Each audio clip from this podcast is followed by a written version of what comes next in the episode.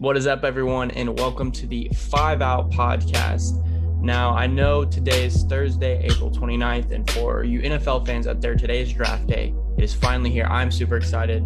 Been been doing mock drafts all week with the boys on the Split Up Rights podcast, but we still got to talk about NBA because NBA matters. Okay, NBA matters, uh, and they're getting to the, the, we're getting to the final stretch of the NBA season. Uh, but today we're gonna actually take kind of a step back and do kind of a lighter episode. Um, I've got a bunch of different questions, some past questions, some some kind of talking about different players in the league right now. Um, so kind of a lighter show, not talking about the actual standings stuff like that, what's happening in the NBA right now. Um, just because we're, we are about to rev that up for the final stretch as well as the playoffs. So um, a little bit lighter of a show, I guess you can say. But uh, we're gonna just as we start as always, we got a question of the day, and there's a couple questions because they kind of go off of each other. The first one's a would you rather, and then the second one you'll kind of see where I where I go with it. But um, the question is, Jacob, would you rather go into the past and meet your ancestors, or go into the future and meet your great great grandchildren? Um, ooh, that's tough. Um, hmm.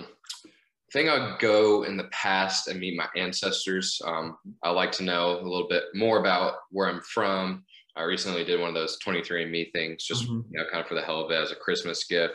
Um, I'm pretty damn white, so all Europe, anyways. Um, but you know, it'd be cool to kind of uh, just see your ancestors and you know, kind of I guess that era and what that time was like. Uh, just getting to know like their perspective on life and stuff. Um, I don't have too much of a desire because I don't know what my grandchildren would be, but I have an idea of what my you know past relatives have been. Gotcha. It makes sense now. That that's the perfect answer. That was the answer I was hoping for because it kind of leads me into my next question. So obviously, there's been a lot of major events in history across America, just in the world in general. What top three major events or eras doesn't have to be just one date would you visit in the past? Oh, that's a lot. Um, eras or events. Yeah, I think I don't think I'm going to go in any particular order. I'm just going to mm-hmm. like name three events or maybe eras. I love to have been at like Woodstock. Mm-hmm. I think that would have been an incredible event to go to. Yep. Um, just hearing all the stories, you know, passed down through generations and stuff. I think that'd be a crazy event to go to. Um, I think honestly, you know, before a lot of technology in like the 80s and stuff, mm. kind of NBA was getting big, you know, related to the podcast a little bit. I think that'd be kind of fun. Um, you know, watching MJ play, Magic mm. play, watch Bird play, all those guys. I think the 80s was just kind of a fun and, you know, kind of riveting time period. Yep. Um, and the last one, huh, shoot, I don't know. This is tough. That's there's just so many options and events that have taken place mm-hmm. in history that's kind of to de- uh, hard to decide a third one. Um, shoot. I'll, I'll give you my top three. I'll let you I'll let you think about yeah, your. Give me, give me, some time for a third one. So I, I've always you know watching The Great Gatsby. I want to live in that time era, the twenties, yeah. the Roaring Twenties, and I don't want to stay long enough to where I've got to go through the Great Depression, but I would love to go and live kind of in that Roaring Twenties era, uh, all the parties and stuff like that.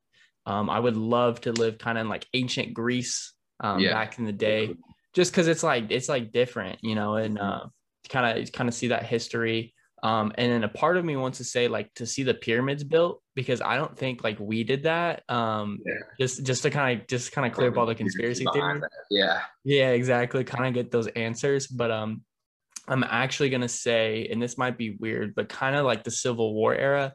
Um, not during the battles, of course, but like kind of the aftermath and kind of experience that. Because I mean, we've all been through U.S. history um, and it's pretty uh, it's pretty extensive. So I would love to kind of live during that time and and also the colonies, like learn like live live kind of through then. Reconstruction era and the 13 mm-hmm. colonies. That's cool. I guess your older old ones made me think. I think it'd be kind of cool to see like ancient China and how mm-hmm. like all that stuff is built, like the you know kind of like the Great Wall and yep. you know just all the history that China entails. I've been fortunate enough to go there, mm-hmm. know a little bit of Mandarin, so I think that'd be uh, one of the cool areas I'd like to you know kind of experience. Exactly. Yeah, it's all it's all about going into the old times. You know what I'm saying? Um, mm-hmm. We've obviously, you know, lived through some some major events. I mean, really, really just 9/11 and COVID right now. Um, but uh, there there were some cooler some cooler times back in the day as well. So Um, but that's that's enough for our questions. We're gonna move on and talk um, a little about some random things. Honestly, these are these are all very random. Uh, there's there's no rhyme or reason to them. The yeah, first one, that's what you'll get. There you go. Yeah, a lot of this is this is an opinion based show today. Um, but the first one, I'm gonna put the picture on the YouTube so you guys can see. But just so um, you guys at home who are listening, uh, we're gonna build an NBA GOAT. So there's five categories we're picking from. We'll go through each category. I'll give you the players each time we pick a category. Um, but the five categories are shooting, and then their body type, handles, defense, and mentality and basketball IQ. So the first category, we're just gonna go category by category, and then we'll kind of recap um, the five, the five we choose from. So the shooting category, you've got Ray Allen, Steph Curry, Larry Bird, Klay Thompson, and Reggie Miller. First of all, I just want to say I would love to watch this three point competition. Hands yeah. down would be amazing. Yeah, that'd be an incredible. you you could put money on someone, and you just have to be lucky on on who's hot that day or not. Exactly. So, but Jake, I'm gonna let you go first on this one. Who would you pick as your shooter or as a shooter? Um, yeah, like you said, it'd be a tough three point competition. But you know, with that, a lot of three point, all these, a lot of these guys are catch and shoot guys like Ray Allen, mm-hmm. Reggie Miller, Larry Bird. They can all catch and shoot very at a very efficient level. They can shoot off the dribble too, but I'm gonna go Steph for that reason. Um, mm-hmm. He's the most versatile of a shooter. Um, you know, catch and shoot threes. He's efficient but just him with the ball being able to step back, uh, mm-hmm. you know, pull up from half court. I just think that sets him apart from these other four guys. So I have to go Steph. Yeah, no, I, I mean it, it's tough not to pick Steph. I'm actually picking Klay Thompson. I think it's just solely purpose that I'm in. I think he has the most pure shot in NBA history. Yeah, him it, and Devin Booker are very hard to argue on. It just looks beautiful. Like I mm-hmm. enjoy watching him shoot the ball. So for that reason, I'm going Klay. But I mean, you're you're completely right. It's I mean, Steph Steph probably is the better choice here. But um, just just solely like it is shooting. So I'm thinking of more of as a catch and shoot and just the form in general. So yeah. I don't really care about him coming off the dribble or anything like that. Um, so yeah, so that, that's why I pick Klay. Um, you got Steph on that one. So next up, we've got body.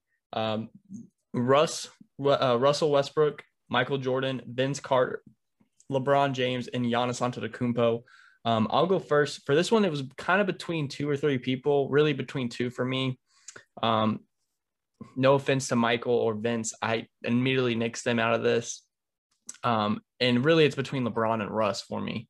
Um, but the reason why LeBron gets the edge is, I mean, he's 6'7, 250 and can run as fast as anyone. So, I mean, no, I, I'm going to have to agree with you on that one. It's kind of hard. I was kind of even comparing like Giannis a little bit because mm-hmm. they're, you know, just the size of LeBron and Giannis. But, mm-hmm. you know, LeBron has a little bit of that, you know, quicker step. And athletic ability where Giannis is just a little bit longer. So I agree. It's kind of hard to pass up on. LeBron's probably had the perfect body type for any sport in history for anything. He's literally just a freak of nature, God gifted body. So I got to go with LeBron. Exactly. Like I think if you put him in soccer or in basketball uh, or football, excuse me, even baseball, I think he's the most dominant athlete in that sport. Just yeah, just yeah. If he grew up playing that, he'd be a monster at anything. exactly. So next up, we've got the handles. Um, this one is a very, I think this one might be the toughest um, one to pick. Maybe defense, but um, we got Kyrie Irving, Allen Iverson, Jordan uh, Crawford, excuse me, Jamal Crawford. I was thinking of his brother. Um, that was for another segment later. Uh, Isaiah Thomas and Stephen Curry. Jacob, I'll let you start this one. Who do you have as your handles? That's tough. There are some you know, those are probably five of the best of all time. Just mm-hmm. handing the ball, rocking people, dropping people on their ass all the time. Um, kind of narrowing it down between AI and Jamal Crawford right now. Mm-hmm. Um, I think I'm going to go with AI, probably just a little bit more diverse with the ball. Jamal Crawford's insane, more mm-hmm. street ball moves, but mm-hmm. I just think, you know, AI's got that on a string. He's never going to lose the rock. Um, you know, that one where he crossed somebody and then cross somebody again. That's one of my favorite clips of all time in NBA history. So um, love AI. So I think I'm gonna go with Allen Iverson. Yeah. Um, you know, I kind of I don't I never watched Isaiah Thomas play in person, so I have no idea why he's on this list. But I guess he had good handles. It blows my mind. It was crazy. Um, but uh, Stephen Curry, I think he's only on this list for one reason, and that's his, what he did against Chris Paul on the baseline, like in like 2015, 2016 or whatever. Um, but yeah, I think it's I think it's down to those first three guys. Jamal is great, but I do think he's more of a street ball guy. Um, and it, for me, it was between Kyrie and, and AI, and I think I'm gonna go Kyrie just because, like, as of like, I mean, he really does have the ball on a string. If you watch him, like, literally, he, I think he control the ball. He controls the ball better than anyone I've ever seen in my life. So for that reason, I'm gonna go Kyrie. So, but it's really one A and one B between those two guys. Yeah, absolutely. So, uh, next up, we've got defense. And actually, this one might be the hardest category because all five guys I think are amazing. You've got Scottie Pippen, Dennis Rodman, Kawhi Leonard, Michael Jordan, and Gary Payton, the glove. Um, just because of nickname alone, I kind of want to give it to Gary Payton, but he's yeah, um, yeah, one of the best nicknames of all time. Yeah, or or you got the claw, I guess, in, in Kawhi. So, I mean, I I don't know. I don't, I don't want to pick. Can I have them all? Right. Um, you could just build a team with those five guys and be perfectly fine. exactly. Yeah. Um, for for just because um, for me right now, I'm between I'm between Kawhi and and, and Scottie Pippen. I'm imagining, you know, we picked LeBron's body type. He our guy's a shooter. He's got handles like Kyrie, so he's going to be more of a guard slash small forward. That's the reason why I'm not going to go Rodman. If I picked Giannis's body, I might go Rodman as defense. Um, so for that, I, I think I'm going to go Scottie Pippen. You got to go with the legend. I mean, he's known as the defensive goat of all time. So yeah, he definitely helped out MJ a lot in those finals, mm-hmm. claiming down, you know, their best guard. Um, I'm with you. I'm going to pick another Bulls teammate, but it's not going to be MJ. It's I think I'm going to go with Dennis Rodman on this one. You know, mm-hmm. kind of like you said, I went with LeBron's body type. Dennis Rodman was about the same size, and I think I think the thing with Rodman that brings it on the defensive end is his heart and his mm-hmm. hustle. Mm-hmm. You know, you know, I think you know the picture I'm talking about where he's mm-hmm. like diving out of bounds, literally like flat in the air, saving yeah. saving the ball. Um, you can't teach that to any people, and mm-hmm. you know, I'm sure all five of those guys would do that. Um, but you really see the heart and hustle with Dennis Rodman. So uh, I think I'm gonna go with Rodman there. Yeah, and I mean, I, I wish this would say defense and rebounding because if it yeah. did, I would easily I would go with I would go with Rodman. Um, but yeah, just just I I I just I like Scottie Pippen as defense, so I went with him. But I think Rodman again is another great choice. And then the last category, mentality and basketball IQ. You've got Kobe Bryant, LeBron James, Michael Jordan, Magic, and Larry Bird. Who are you taking here? Oh man, that is so tough. Um, especially because you're combining mentality and IQ mm-hmm. on that. Because you know, if you just went mentality, you probably have to say, you know, either Jordan or Kobe, but mm-hmm. you know, they all have great basketball IQ as well, which brings, you know, LeBron and Magic back into the conversation. They've all won at least four NBA championships. I think Larry's won 3 mm-hmm. You know, so they've all been there, done that.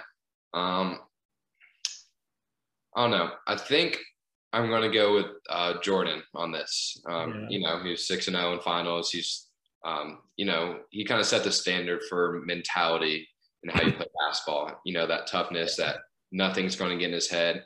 Um, you might be able to chirp at him, but mm-hmm. nothing's going to affect his game. And the only reason I'm not picking Kobe is because it was Jordan who kind of started that, and mm-hmm. Kobe learned from that. And no knock on Kobe at all. It's just yeah. he was just kind of the original guy that you have that mentality for. And of exactly. course, Michael is a great basketball IQ player. He, he could pass, defend, do everything. so you know, got to give it to the goat there. If the, if this one was just labeled as a mentality, you'd have to go with Kobe because Mamba mentality. You know what I'm saying? I know obviously he gets it from from Jordan, but he's got the nickname. He's trademarked it and everything. Um, a part of me also wants to pick Larry Bird, and I wish there was a trash talking category because I think he would easily win this.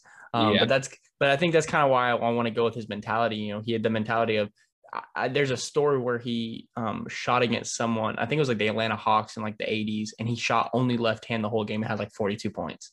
And he's a yeah. right-handed guy. That's that's insane. Like the, that mentality is crazy, and have that IQ as well to know that. And he would, and his trash talking was so funny. If you watch some 30 for 30s back in the day when they oh, did like him on the Celtics, he would he would tell people what he was gonna do. He's like, "Hey, I'm gonna hit you with this move," and then he would do it and then still get by. So yeah, um, I think I think a lot of our generation underappreciates how good Larry Bird was. Like mm-hmm. he'd be like literally one of the best players in the league right now. Like he'd be top three or four. Like he was a big dude. He could shoot. Mm-hmm. He was mm-hmm. actually pretty athletic. People think he's just like slow because you know tall old white guy, but he was he was pretty damn good. Yeah. Um. So for me, actually, it's really between Magic and uh, and Michael. Uh, and I really think it's because Michael's mentality versus Magic's IQ. Yeah. Um, you know, obviously they both had great opposites as well, but I think they're both the top in that one. Um, but I think I am going to go with Michael as well, um, just because I think his IQ does beat out Magic's mentality. And as you said, a lot of people have followed Jordan's footsteps when it comes to that mentality and kind of how they work and grind. And obviously that that went to Kobe, and now Kobe's going off to other people, and so you can kind of see how that's kind of portrayed. So obviously got to go with Michael there. So we did have very similar ones, but just to kind of recap, um, I'll go, I'll recap mine real fast and you can recap yours. So shooting, I had Klay, body, LeBron, handles, Kyrie, defense, Scottie, and mentality and IQ. I had Jordan. What was your five again, Jacob? Yeah, lots of similarities with body mentality, but uh, starting mm-hmm. off with shooting, I had Steph, body, same with LeBron, handles, I went AI, defense, I went Dennis Rodman, and mentality and basketball IQ, I also went with uh, Michael Jordan as well. There you go. So again, um, the pictures on YouTube. If you guys want to see that, let us know at YouTube uh, who you guys would pick down low in the comments. Uh, but we're gonna move on now. We're gonna, in honor of the NFL draft being tonight, and we're gonna probably start this series. Um, maybe we'll go back and do further ones, but we just I just wanted to start with 2010. It's been about 10 years. Um, a lot of these guys are still in the league, and, and some of them are big name guys. Some of them don't even play in the league anymore. Um, but we're gonna go ahead and redraft two NBA drafts. We're just gonna do the top ten, so you know, not not a full redraft, just the top ten picks um, from the 2010, and then we're also gonna do the 2011 draft. Um, we're gonna alternate. So I'm gonna let I'm gonna let Jacob have the first overall selection, and then we'll alternate, and then in 2011 we'll flip. So uh, in the 2010 draft, the Wizards would take who at number one, Jacob, in the redraft. Um, I'm going to go with Paul George. Uh, just length of his career has been pretty solid once he stepped up in Indiana. It's been very consistent. I know the playoff P and pandemic mm-hmm. P, P has been a thing the last couple years, but you know he's been a great player. Uh, has been injured too much other than his you know one really brutal accident, but other mm-hmm. than that, he's been healthy and pretty much been there and you know stay consistent in the last few years. Exactly. Yep. Yep. Makes sense. And I think he's you said it best. He's been the most healthy out of all these guys because the next few picks, it's all about injuries. And and so number two, um, guy coming in with the most hype, uh, John Wall. He goes to 76ers at number two.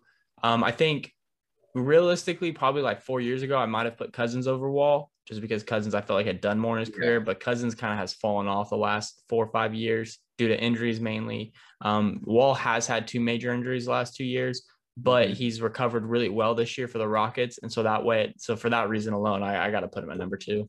Yeah, no, I actually totally agree with you. I had mm-hmm. John Wall as my number two as well. Um, both a third pick in the redraft of 2010 NBA draft. Um, I did go DeMarcus Cousins mm-hmm. uh, right after that.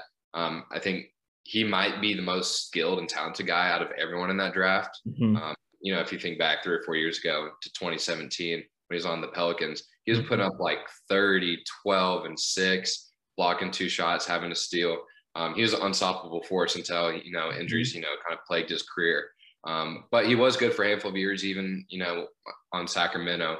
Um, he yep. just wasn't on a good team. And then you know, last few years, I feel bad for the man because I really wish I got to see his career develop, you know, and do and proceed to you know become greatness. But I'd have to go DeMarcus Cousins at three. Yep, exactly. I had I had him at three as well, and then at four, um, again, I think a guy who kind of had a slow start to his career, and then when he got to the place that he wanted to be at, he had a major injury, kind of affected him. But he's having kind of a resurgence now. Gordon Hayward, of course. Yep. Um, you know, crazy to think that this dude went ninth overall. He went, he took Baylor to the final or to the national championship game, and you know, I mean, no one no one expected him to have the career he's having. Basically, is what I'm trying to say. And he's he's had a great career. Um, realistically, I think the move from the Jazz to Celtics was a bad one for him, um, just because I think he was playing so well in Utah, and it was a perfect situation for him. He goes to Celtics to play with his old coach from college, and then in like his first game, he breaks his ankle in half or some crazy injury. So, but I got him at four going to the uh, Timberwolves. Yeah, shout out to him. I agree, I agree with you again on that. We, I guess we've had the same top four so far, but yeah. you know, other than the injury, he, he, broke his hand now, and he's been having a great year in uh, mm-hmm. Charlotte. Outside of that, um, but with the fifth pick, this is kind of where it starts to get interesting. Yep. Um, you know, you got a lot of you know middle of the road NBA guys here. Um, you know, similar talent level, different positions, but I'm just went with the guy who's you know kind of been the most consistent, been around the longest, and had the most impact and I went with Eric Bledsoe. Yep. Um, you know, once he had that um, you know, big year with uh, the Clippers. They mm-hmm. went to Phoenix for a while. He's kind of bounced around the league a lot, but he's impacted teams. He's a good two way player. Uh, can't shoot worth shit, but um, he's good an offensive player, can score, can get to the rim, and play pretty good defense. So I went with Eric Bledsoe at five. Yeah, I mean, I, I agree. I think I think he is he's definitely a drop off from Gordon Hayward when it comes to talent. But I think the next couple guys after him kind of like he's he still has his own gap. So that's why I have him at five as well. Um, it's just unfortunate for him that he hasn't he's been in great situations, but he just hasn't ever been really that guy like he was in, in yeah. LA early on in his career. Um, I think if he ever was, he would have he would have had a lot better career, but who knows? Um, next up, the Warriors. I got him taking Derrick Favors, um, and I was I, I, thought about them potentially taking a couple other names that you might see in the list in a mm-hmm. second, but in my head, I was like, this dude has has been very consistent over his career. Yeah. Just, just like you said with Bledsoe, he hasn't been a huge impact guy. So I mean, you don't want to take him at six, but he's played forever. He's been very efficient uh, with the Jazz. He started with the Nets though. Um, and then he, even with the Pelicans uh, a couple years ago, um, as kind of he started as a center, but then was really their six man. Mm-hmm. He was good for them. So, so yeah, solid role player. You know, helped out a lot of teams. Good, mm-hmm. you know, two way kind of stretch four in the way. Exactly. Um, all right, who's number seven? The Pistons. The Pistons with the seventh pick in the redraft 2010. Um, I have them taking Avery Bradley.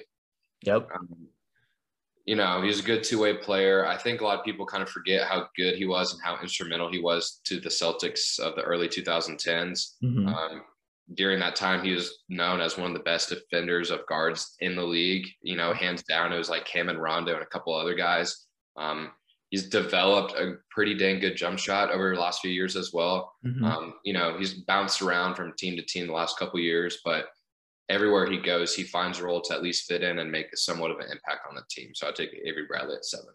There you go. And uh, for me at number eight, um, we saw it in New York for a very short time. Got to go with Linsanity, baby. Um, you know, I and, and again, it's I don't think he was good enough to go at eight. Uh, and, and hopefully, if he had that stretch for a longer period of time, he probably would go at eight. This is more kind of I would not say for a meme, but um, I have him going at eight just for that stretch of Linsanity. I mean, and he's been a solid guard. He's been a solid guard when he actually played. Um, but uh, just for that stretch of insanity, you got to put him here at eight. yeah, I mean, nothing wrong with that. People always, you know, jump on the talent um, mm-hmm. um, when they see it, even if it's only for a short period of time. Exactly. Uh, with the ninth pick, um, I'm going to go with Patrick Patterson. Um, I think he was picked like at 12 or 13 mm-hmm. originally in this draft. Yeah. Um, but I mean, he's still making a little bit of an impact on the Clippers right now. Mm-hmm. He made impact with the Raptors earlier in his career and even in Houston. Um, you know, stretch four guy can block shots. Um, so I'm going to go Patrick Patterson at nine. There you go. Now I've got three names that I that I want to take here at ten.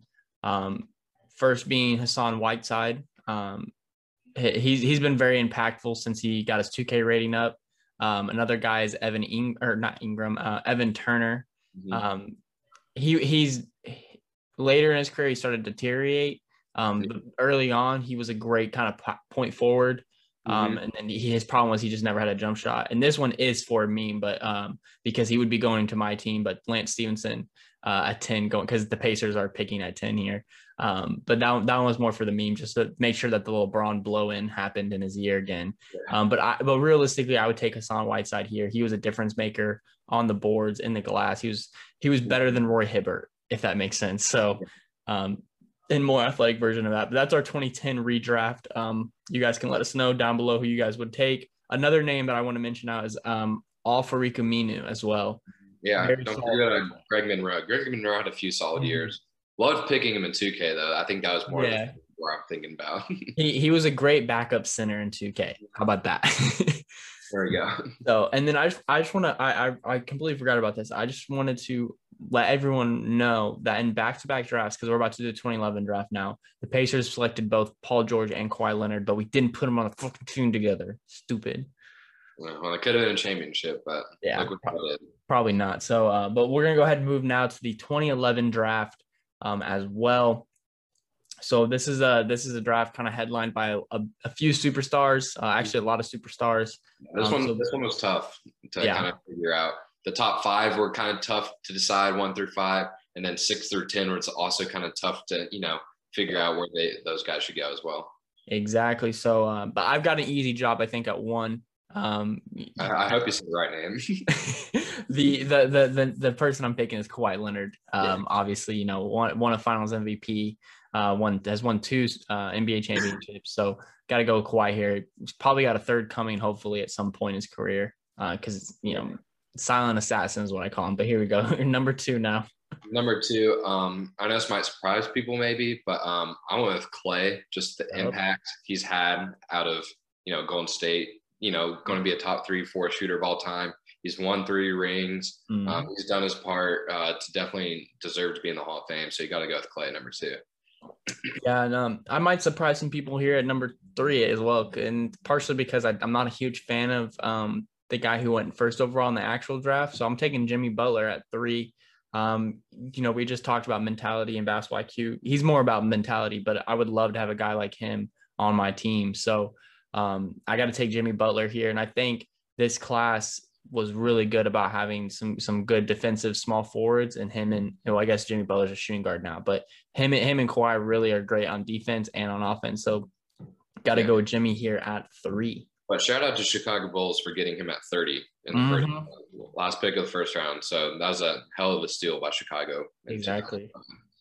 Uh, but number four pick in the 2011 redraft. Um, I can't believe he fell all the way to number four. Um, I'm going to go with Kyrie Irving. Yes, he might be a head case in the locker room. You know, that could just be speculation. You know, who knows what to believe. But he is an all NBA type player. He, he can shoot, he can do everything with the rock. So um, special talent. You don't really see players like him. So Kyrie at number four. And it, it's crazy to think that the uh, I, I, just I just realized the team. So first overall was the Cavs picking, and fourth overall was the Cavs picking. So they got in this draft Kawhi Leonard and Kyrie Irving to to basically rebuild a couple years after LeBron leaves. I mean, or I think this was the year that LeBron had left, right? Like 2020 the 20 um, 2011 draft 2010 so LeBron had been in Miami for one year. Yeah. So this is yeah. So what a way to restart your franchise. I mean, LeBron might have come home quicker if he saw Kawhi yeah. with Kawhi and Kyrie, but uh, they went they went originally Kyrie and then Tristan Thompson. So I guess it kind of worked out, not really, but they got a ring out of it. So. Yeah, that is true. Um, and then picking at five, kind of the last of the superstars. I mean, you can argue if you wanted a big here in the situation, but um, solely what he did it, what he did with the Bobcats. Got to go Kemba Walker here.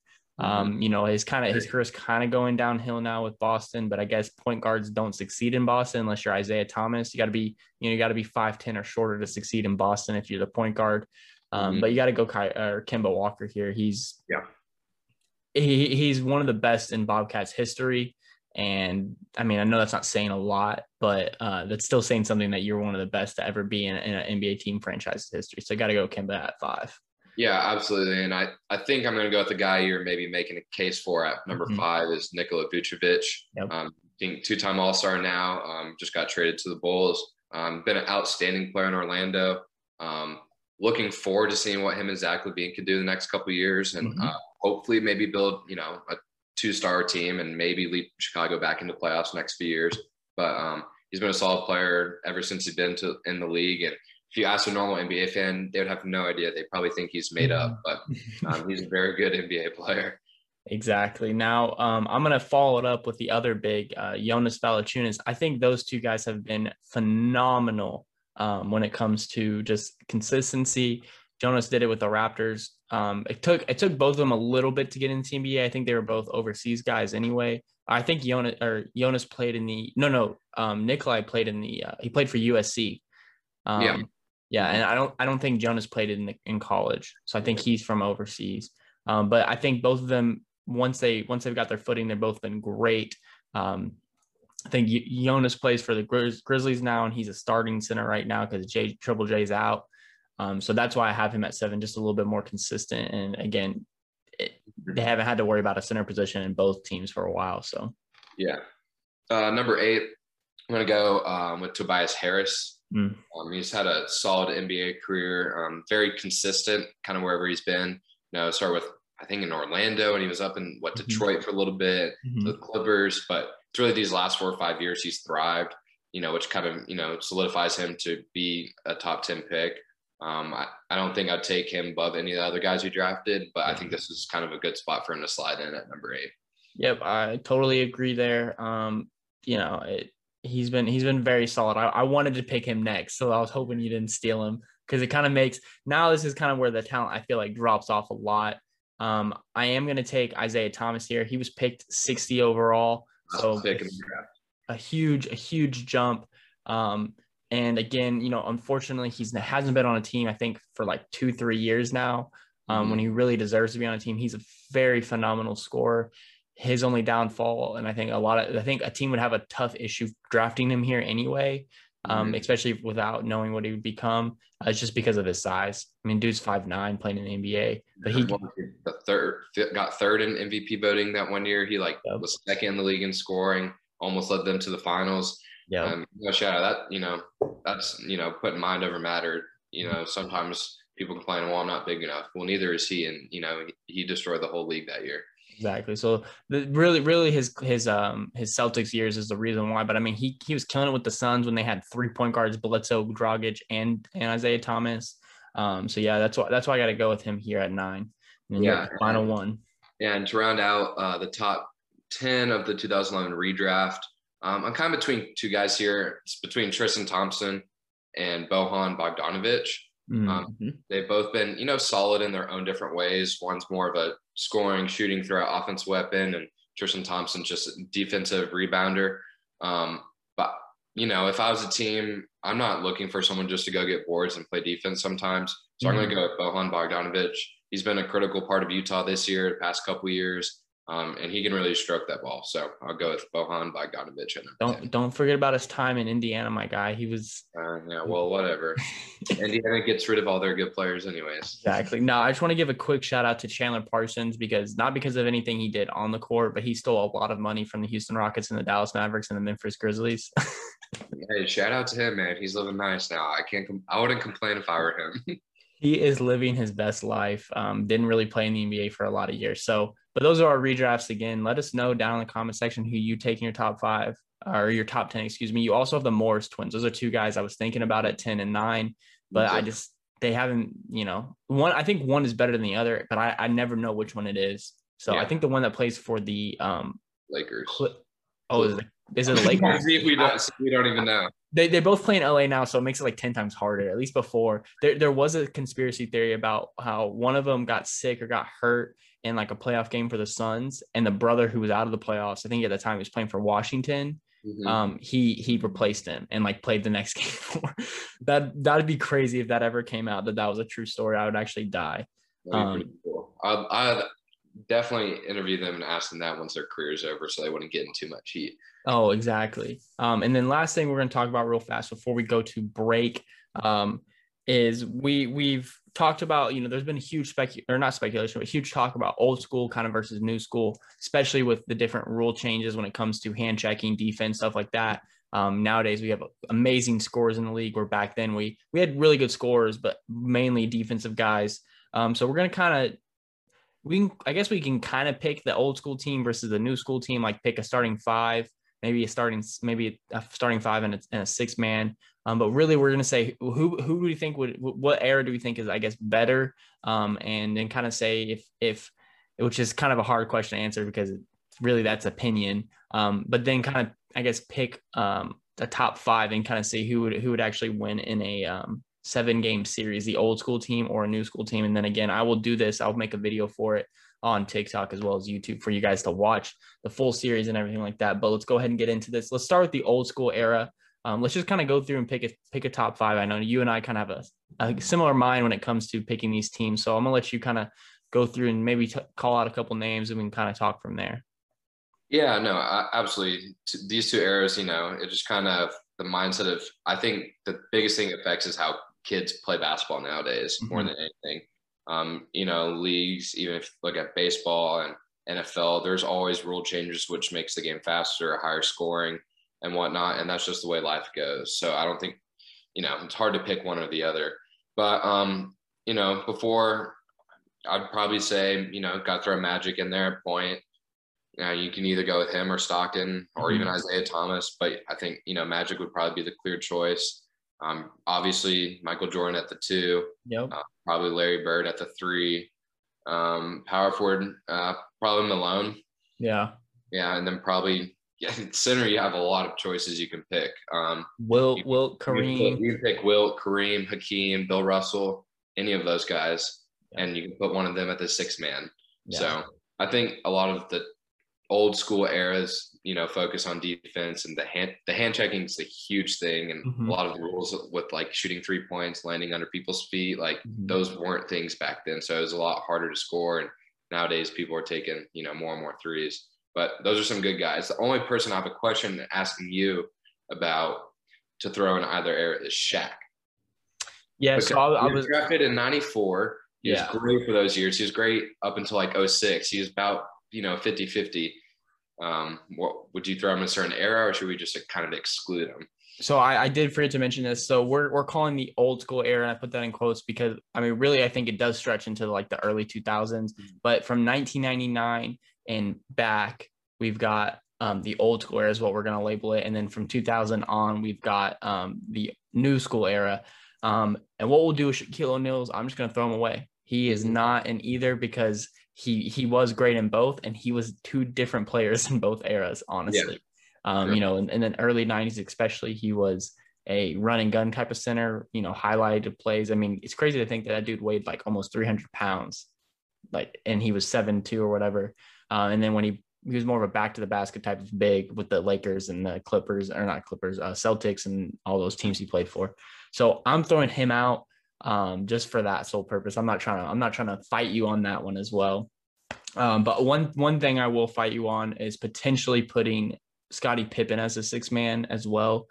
Yeah. Um, just, just because for for and this this reason, if you are going to play this new skill school era ball, um, we'll probably have not a power forward on our team um or you know what i'm saying? So we would probably have to have Scottie come on to play as like the four or whatever like that. But it is hard to put him over a lot of those centers because those centers names are really great um and yeah. bill russell can easily play the four and guard anyone um yeah. as well. So that era is is very good and and it's tough for us to kind of judge them because we never saw them play live.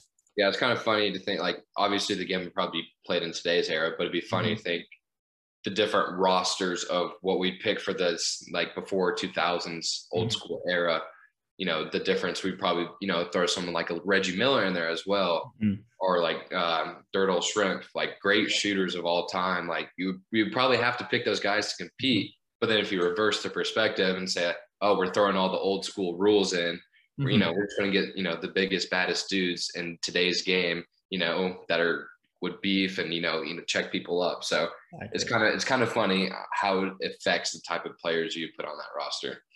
Exactly. Yeah, for sure. And, and another name, uh, Joe Dumars. I would throw mm-hmm. him on there just for shooting ability and his defense ability. So yeah, I mean, we'll we'll probably have to draft more players off off off the air. Um, but just for time purposes, we're only doing six. So that's kind of our old school era. Let's go real fast in the new school. Um, of course, at the point position, you got to start with Steph Curry. Mm-hmm. Um, it's kind of hard not to put him there. Um, and I mean, really, it kind of depends on how you want to build your teams, where you want to go for two. I mean, obviously, I'm putting Kobe at two, but really, you can make a case for James Harden um, just because of how great he is with the ball in his hands um, and and everything like that. So that's kind of those are kind of my two guys I'm talking about there. At three, I got LeBron James, of course, no questions, and if or buts. But depending on where we want to put KD, you put him at power forward or small forward. You know, pre Achilles tear um, I'm putting him at small forward and and running with him as my. I mean, he's probably going to be my six man anyway because I would want to put Tim Duncan at the at the four. I would um, too. Or, great. And then, and then, and then at the five, um, it's it's tough. Um, and I'm probably gonna get some heat for saying his name, but I think I might put. Then this is just Orlando Magic Dwight Howard, um, mm. solely because I think I mean, there have been great centers, but like Yao Ming and even KG, you could put at the center, but um, Dwight Howard's shot blocking ability um, yeah, was amazing. Three-time defensive player of the year. People forget that he was the best center and an MVP candidate when he was with mm-hmm. the Magic back in the day. Exactly. Um, the only thing I would maybe change or throw an idea up there, just because, like you mentioned earlier, we'd probably be playing this game mm-hmm. in a more eh, modern era of basketball. Um, I'd even suggest to like throw someone like move Tim Duncan to the center position because mm-hmm. he did a lot of center's career. You know, keep KD at the four, have him be the six man, and throw in someone like Kevin Garnett or Dirk. Yeah. Um, oh, yeah. That's not even like supposed to be a biased Mavs fan because like mm-hmm. Dirk was, you know, kind of the modern stretch forward. Yep. I think he's the one who kind of built what, you know, today's bigs are. And I don't think those guys, and he was athletic back in the day, but no one will ever think about that. he was, he was back in the early 2000s. He was pretty athletic. Um, Not a bad defender then. But, but everyone, everyone sees him now, or at least every time I think of Dirk, I always think of his last year watching him run down the floor. It was not good. Um, now, now to kind of put you on the spot of these two teams. Now, again, these aren't the exact teams that we're going to be using. Like I said, we'll probably do something off air another time uh, where we actually kind of pick out a 12 man, 13 man roster where we actually go through a full season and then do playoffs and everything like that. But if you had to pick old era versus new era, who do you have would win in a seven game uh, playoff series? Uh, that's tough. You have legends everywhere on the court at all times, all the way down the bench, probably even with head coaches and whatnot. Mm-hmm. Um, I'm going to pick the new school era um, just because we probably playing a modern NBA game. Um, there's, I just think there's more depth of talent in the new school era. I'm sure person to person for a 13 man roster, it would be pretty equal. But I just, I just think they're too skilled uh, compared to some of these, you know, the old school era basketball. Gotcha. Yeah, I mean it's I it's tough because it's hard to pick against Michael, and I think they would. I think it would honestly probably go to six, seven game series. Um, I I think, and I hate to say this because I hate this saying, but threes are worth more than twos. Yeah, um, and so that that's the main reason why I have them beating them. And defense does win championships, but um, I'll, I'll, put it, I'll, I'll put it this way: I think you have more one-dimensional guys in the old school era mm-hmm. that are you know either like a John Stockton or Magic, for example. You know, they're pass for first point guards. Then you have like someone like Steph who you know can pass, shoot, score. Mm-hmm. You know, can't defend, but like if you think of like the new school era, most players are two-way players on offense, defense end. They can pass and rebound. Mm-hmm. I think they're just more versatile than what some of these old school era guys did. And that's not to knock them because they're some of the best players of all time. But now, if I was the if I was the old school era, and we can talk about their coaches. I mean, I think this one's pretty easy. You got Gregg Popovich coaching the new school guys, and you got mm-hmm. Phil Jackson coaching the old school guys. Yep. Pretty simple there. Um, now, if Bill Russell for whatever reason wasn't on the roster, you could probably slide him in as the coach as well because he he was a great coach. Be Phil's assistant. there you go. Um, but my game plan is is attack whoever's playing the four, especially if they're gonna play small ball. I'm gonna put a big in there. Now defensively, you're gonna get smoked, but offensively, you know, you can try to draw fouls and stuff like that. It, it's tough. Well, you know, it's it's something that we'll let the video games do. Um, you could put all four of those great centers all the time and Michael at the one and just be so big that they can't go anywhere. It's not like those centers weren't athletic. I mean, and and they're all all over seven foot besides Bill Russell, but still, yeah, it's Sorry, six eleven is a huge difference. yeah, exactly. So, but uh, we're actually gonna take a quick time out here from our sponsor, Anchor.fm. When we come back, we're gonna talk about some current NBA talk, um, but not actually about the stains or anything like that. Keeping it lighthearted again. But we'll see you guys after the break. And we are back. Um, as I mentioned, we're gonna talk about some newer stuff, as in uh, kind of players going around the league right now. Um, so the first one we got is the top young NBA duos um, both players have to be below age 25, which we have a lot of great young talent in the NBA right now. Uh, it's a very exciting time to kind of jump on these guys and see them grow over their year, over the next um, probably like 10 years, honestly, for a lot of them. Um, I've got a top 10 list here. I'll show you my list and you guys can let us know if we're missing anyone. But uh, per this site or whatever, it says the top 10. If you've got Jayson Tatum and Jaylen Brown at one, Luka Doncic and Kristaps at two, Ingram and Zion at three, KAT and Russell uh, or D'Angelo Russell at four, Trae and Collins at five, Booker and Ayton at six, Bam and Herro at seven, which I hate that one, Sabonis and Turner at eight, LaVine and uh, uh, Markkanen at nine, and Sexton and Garland at 10. So, Jacob, I ask you, who is the top young duo in the NBA? Yeah, um, those are some great ones. Um, I'm just going to give a little shout out to Colin Sexton and Darius Garland for they are hooping this year. Like mm-hmm. the Cavs may not be good. Um, if they could somehow attract some type of forward or get someone good in the draft at a big position, they could be good in the future. But you know how the saying goes: Cleveland is just not a desirable place to be. But um, this is a good list. Um, I'm going to give you a top three uh, mm-hmm. duos in the league. Um, oh man, this is tough. I am going to add one in here. Um, oh man, this is so tough. I, I think I'm going to agree with this website and with mm-hmm. Jayson Tatum and Jaylen Brown at number one. Um, I don't think they're quite like the superstars that like Luka is. Yeah, Tatum's pretty close, but I think they're consistently both their games are higher than a combined of everyone else's. Mm-hmm.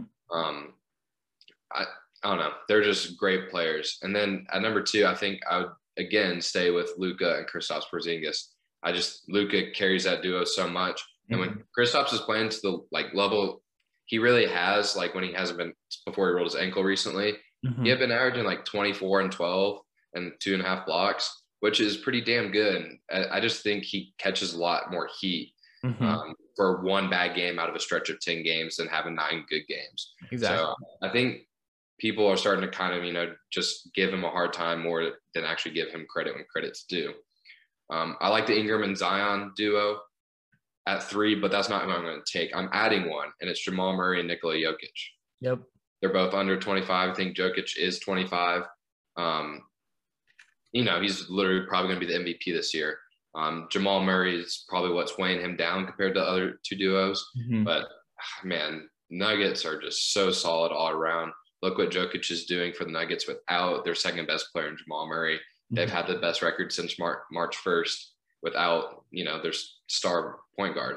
So um, this list did a pretty good job other than excluding those two guys, which should definitely be in the top three. So um, that's, I so end of story, Jayson Tatum, Jaylen Brown, I think are probably the best young duo in the league. Okay, not to burst your bubble, I just looked it up. Jokic is 26. His birthday. Uh, when, did, when did he turn 26? It must have been February pretty... 19th. Yeah, okay. So so, so the, uh, the list was probably made after his birthday. But yeah, it's yeah, close enough. Yeah, close enough. Because I looked up Embiid as well because I was like, damn, why isn't Embiid and Simmons? But yeah. Embiid's 27. So um, which is crazy to think. I think he came in the league when he was like 19 years old. So yeah, um, yeah I mean, I the only reason why I obviously I think Tatum and, and Brown are number one. It's just because of how consistent they are. Um, they both are are very good scorers. They're both have been rising ever since their their rookie year, especially Tatum. I mean, he's borderline superstar. Um, yeah. But he's also he's also falling in my eyes because the Celtics are not as good. Um, just kind of how they have recent success with their record and stuff like that. So, mm-hmm. um, and I, I will see like kind of after that, there's there's a huge gap, and the reason why I say there's a gap is because like Luka does carry that duo. Like mm-hmm. Kristaps when he was in New York, if he was playing like that, which I mean, realistically, he's not playing much different. He's just not making as much of an impact because you got you have a guy like Luka who's making all the impact. So yeah. he kind of gets overshadowed there. Um, but I do think they're number two, and I do think the Pelicans are number three, just based off of age alone. I know Jacob said Jokic. I mean, obviously, if he if he if him and Jamal were under 25, I think they would be number two on this list. Yeah. Now I think you can make an argument for that, but I do think I do think Luke is a bigger star than Jokic. So even yeah. though they're like, even though yeah. they're like best friends.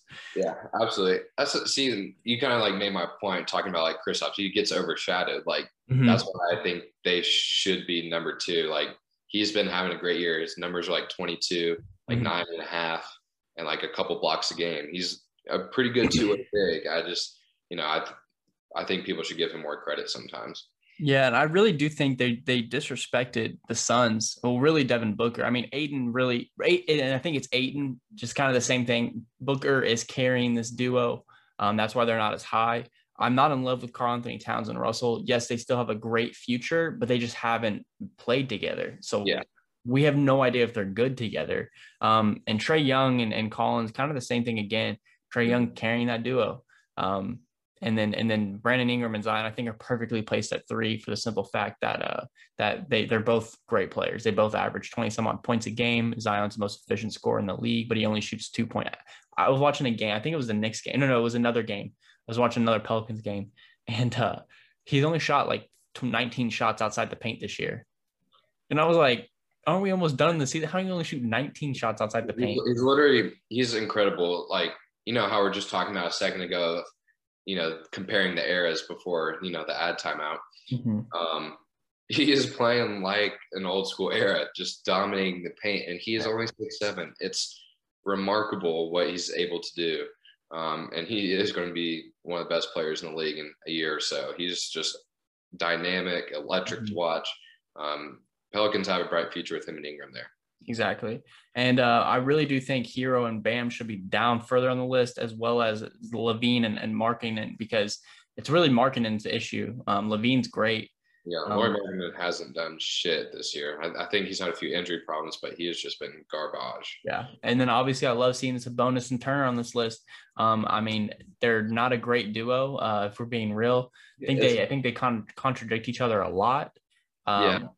But because like they're the only like four and five duo on this list. Mm-hmm. Everyone's either but two guards or a guard and a forward. Mm-hmm. You know, I would say even like Ingram and Zion. Ingram plays more like a guard mm-hmm. and Zion's still like a big. It's a, it's kind of funny, but you know, I just don't see Turner and Sabonis, you know, playing together forever. Um, oh yeah, I do. I do like them and like both players. Yeah, and I think Miles Turner almost got traded away this year, so interesting. Uh, but I do think Sexton and Garland probably need to be higher on this list because they've had phenomenal years, and I think they really complement each other. Yeah, I think they should be higher than LaVine and Markkanen, mm-hmm. probably mm-hmm. higher than Bam and Herro. Maybe probably higher than Sabonis and Turner this year as well, just based on their own play, not what they can yeah. carry for a team.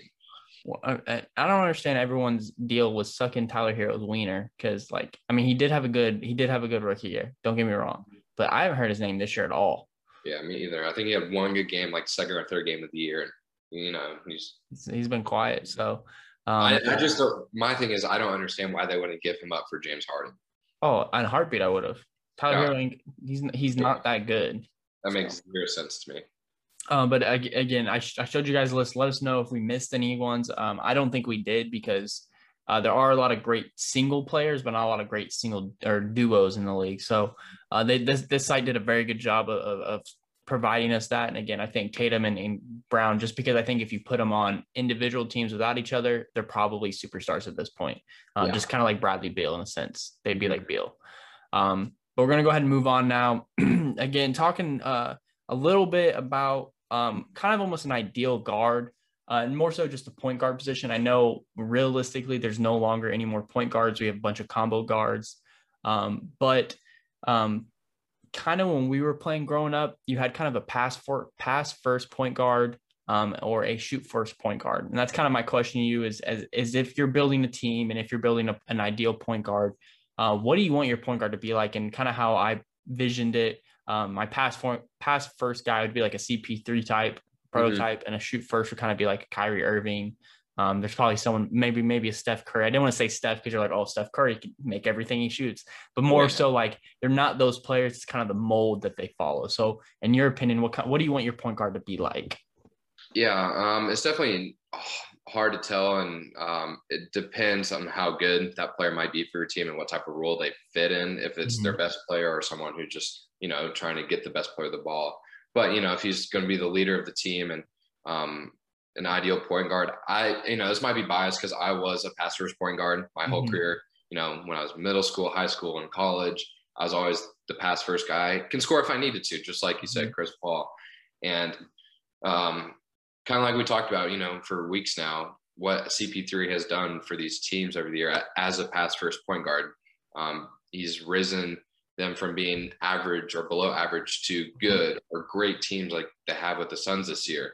And I just think that's, you know, I you don't get that in the NBA this more. And those players are very hard to come by.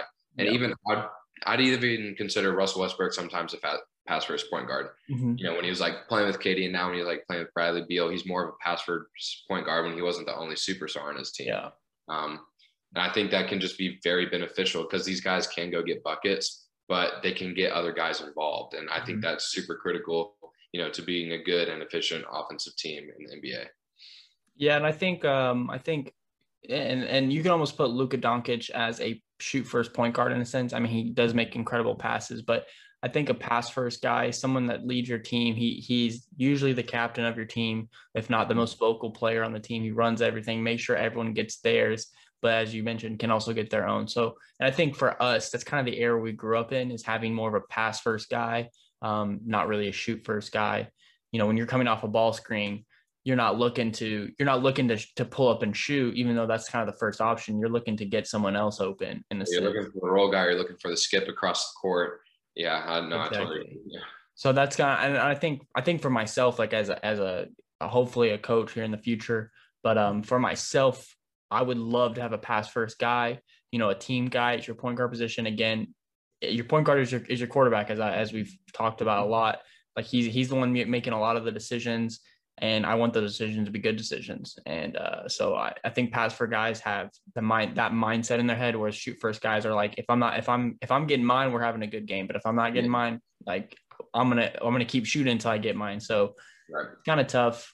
Um, you know, obviously, if, if, if they ended up being Steph Curry, you'd want Steph Curry over CP3 probably.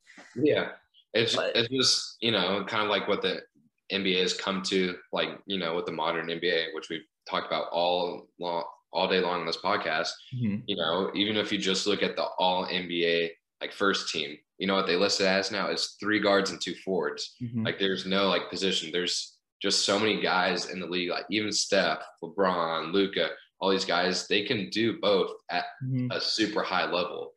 Um, but I mean, at the end of the day, I'd still rather have a pass first point guard like CP3 if I had to choose one.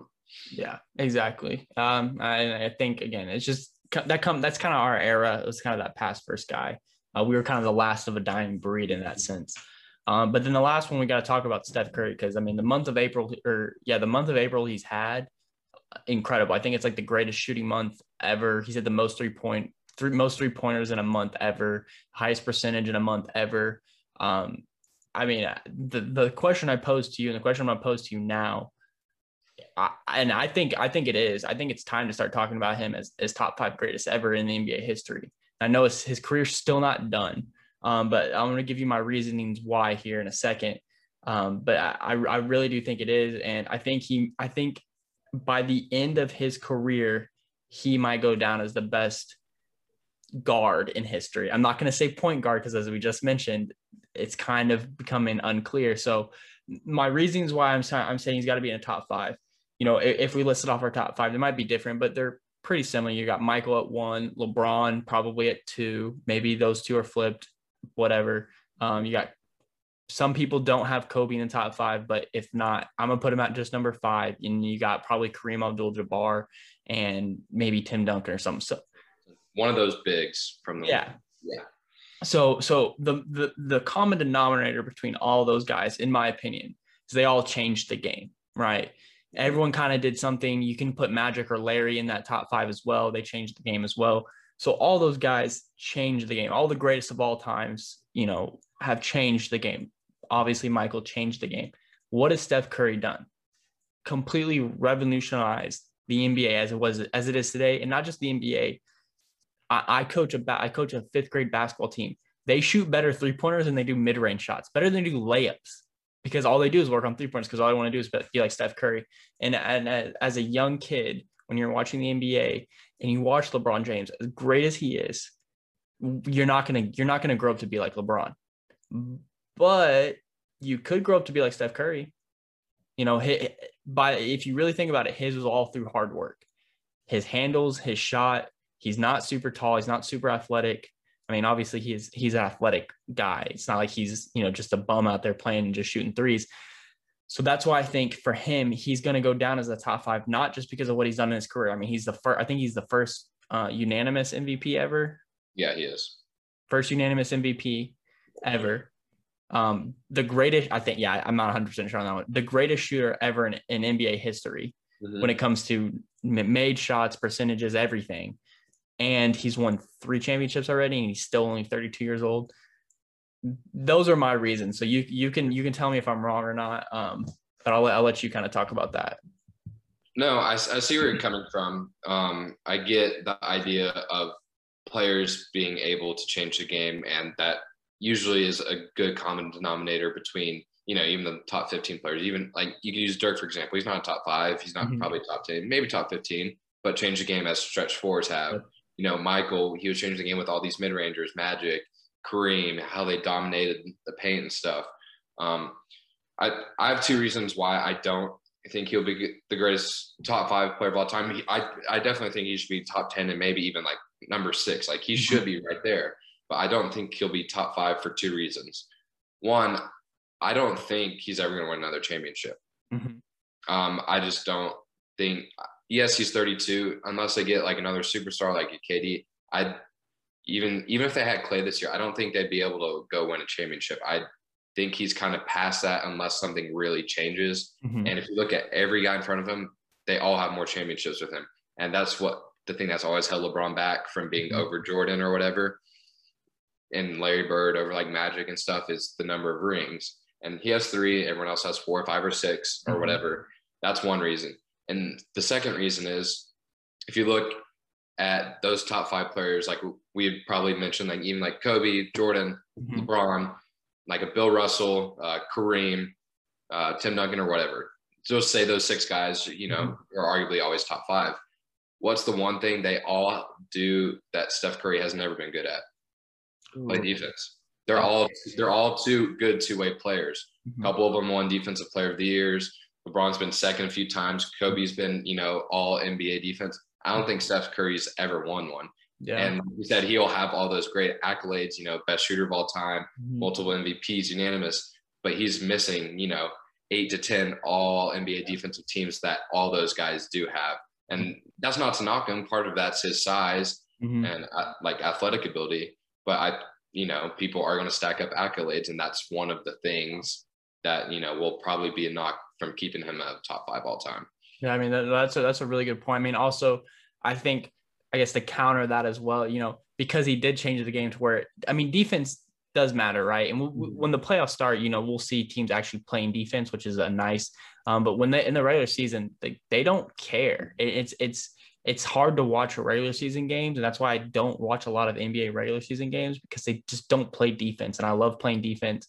You know, when I play now, I I can't take as much pride in it because I can't move the same anymore. But like when I was a player, like it was all about defense, defense, defense, defense, uh, and then we'll get ours on offense. But um, so for him, I think that's why that's why he's not as good on defense. Like it's not a, as big of an issue because, like I said, he can give up a two point shot and he he knows he's going to get three on the way back. And if he doesn't get three, Klay's going to get three. Um, so I think it's just a different mindset for him. Um, Yeah, than, no, like, and that's and that's totally fair. But like when Mhm. people come down to debate Yeah. it, if you stacked up every say like Jordan has like 32 total accolades, Mhm. LeBron has 30, and blah blah. All these guys have 28 to 30. yeah, He will be closer to like 15. Yeah, exactly. because of like not being a defense, a two essentially a two way player. He's not a bad defender. He's not the best. Like he's very average at defense. Yeah, just, he's a team know, defender.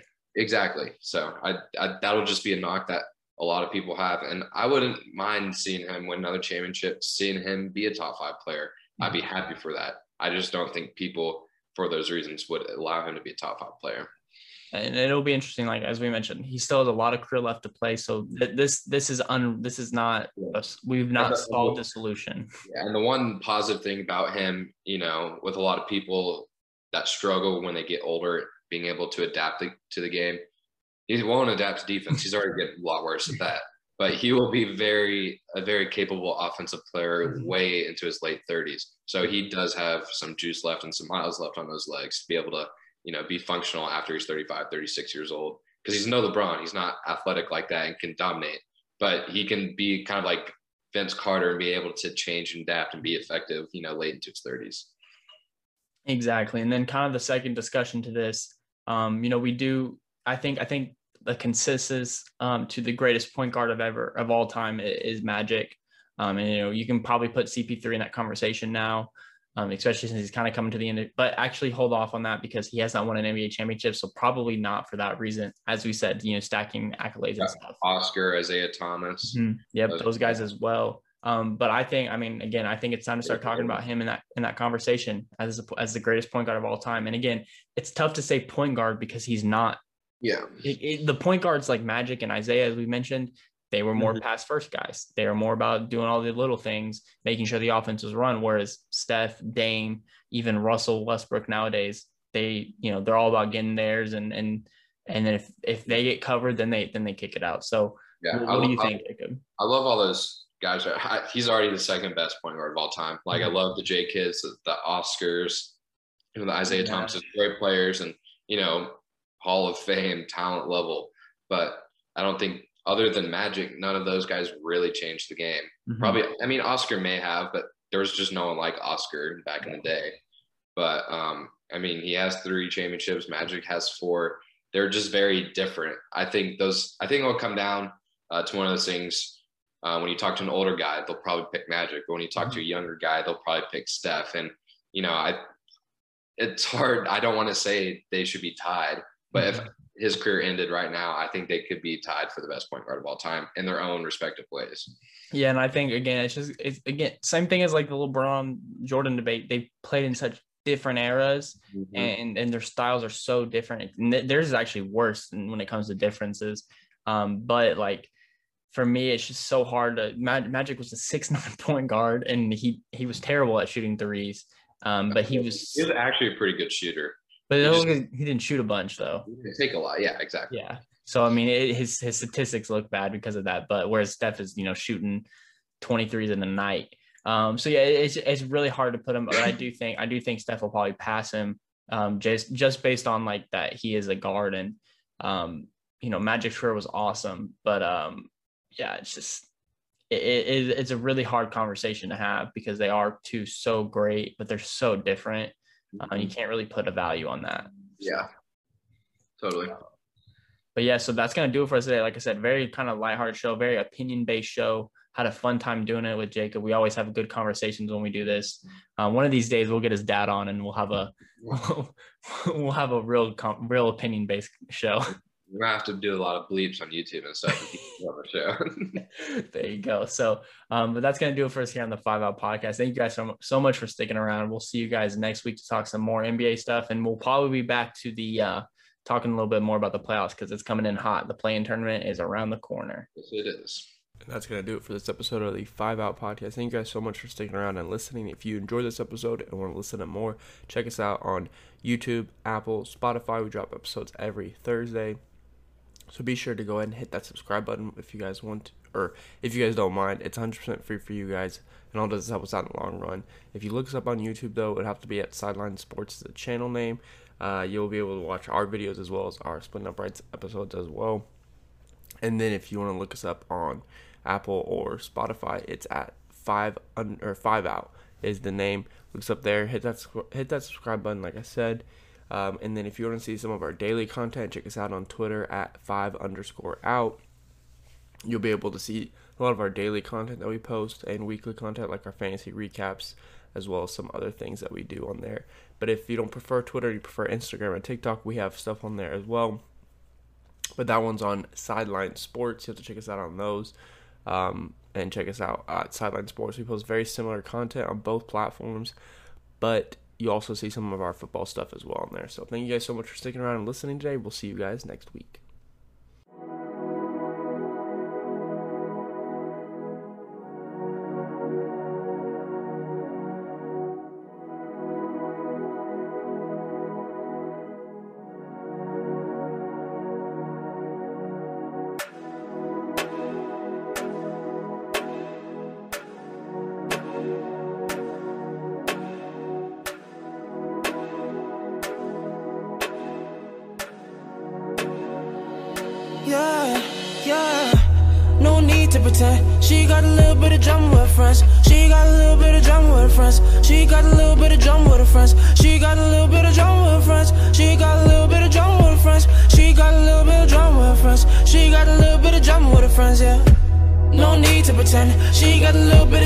Friends. Top little dreaming, riding in a bus. You don't smoke, but it's cool your friends. Silver City with your girls on the weekend. 17 nights, I out past 10. House party 10, turn up with your mans. Arguments all day with your rants. Just to go out, gotta fight for this shit. Gotta realize you're a high school girl. Don't matter how you put it, used to fuck niggas. But you don't trust niggas, no, no. Trust niggas, nah, nah. Trust niggas, nah, nah. You don't trust niggas, nah, But you don't trust niggas, no, no. Trust niggas, nah. Trust Yeah. You don't trust niggas, nah. You trust niggas, nah, nah. But they still trust you, they still fuck with you. Anything you do, anything you do, everything's for you.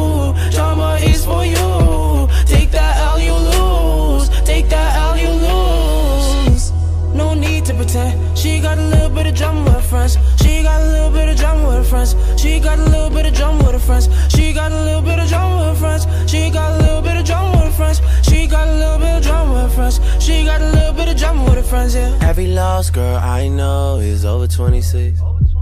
Every lost girl I know is just too afraid to admit it. You give your body to me, I body that like a savage.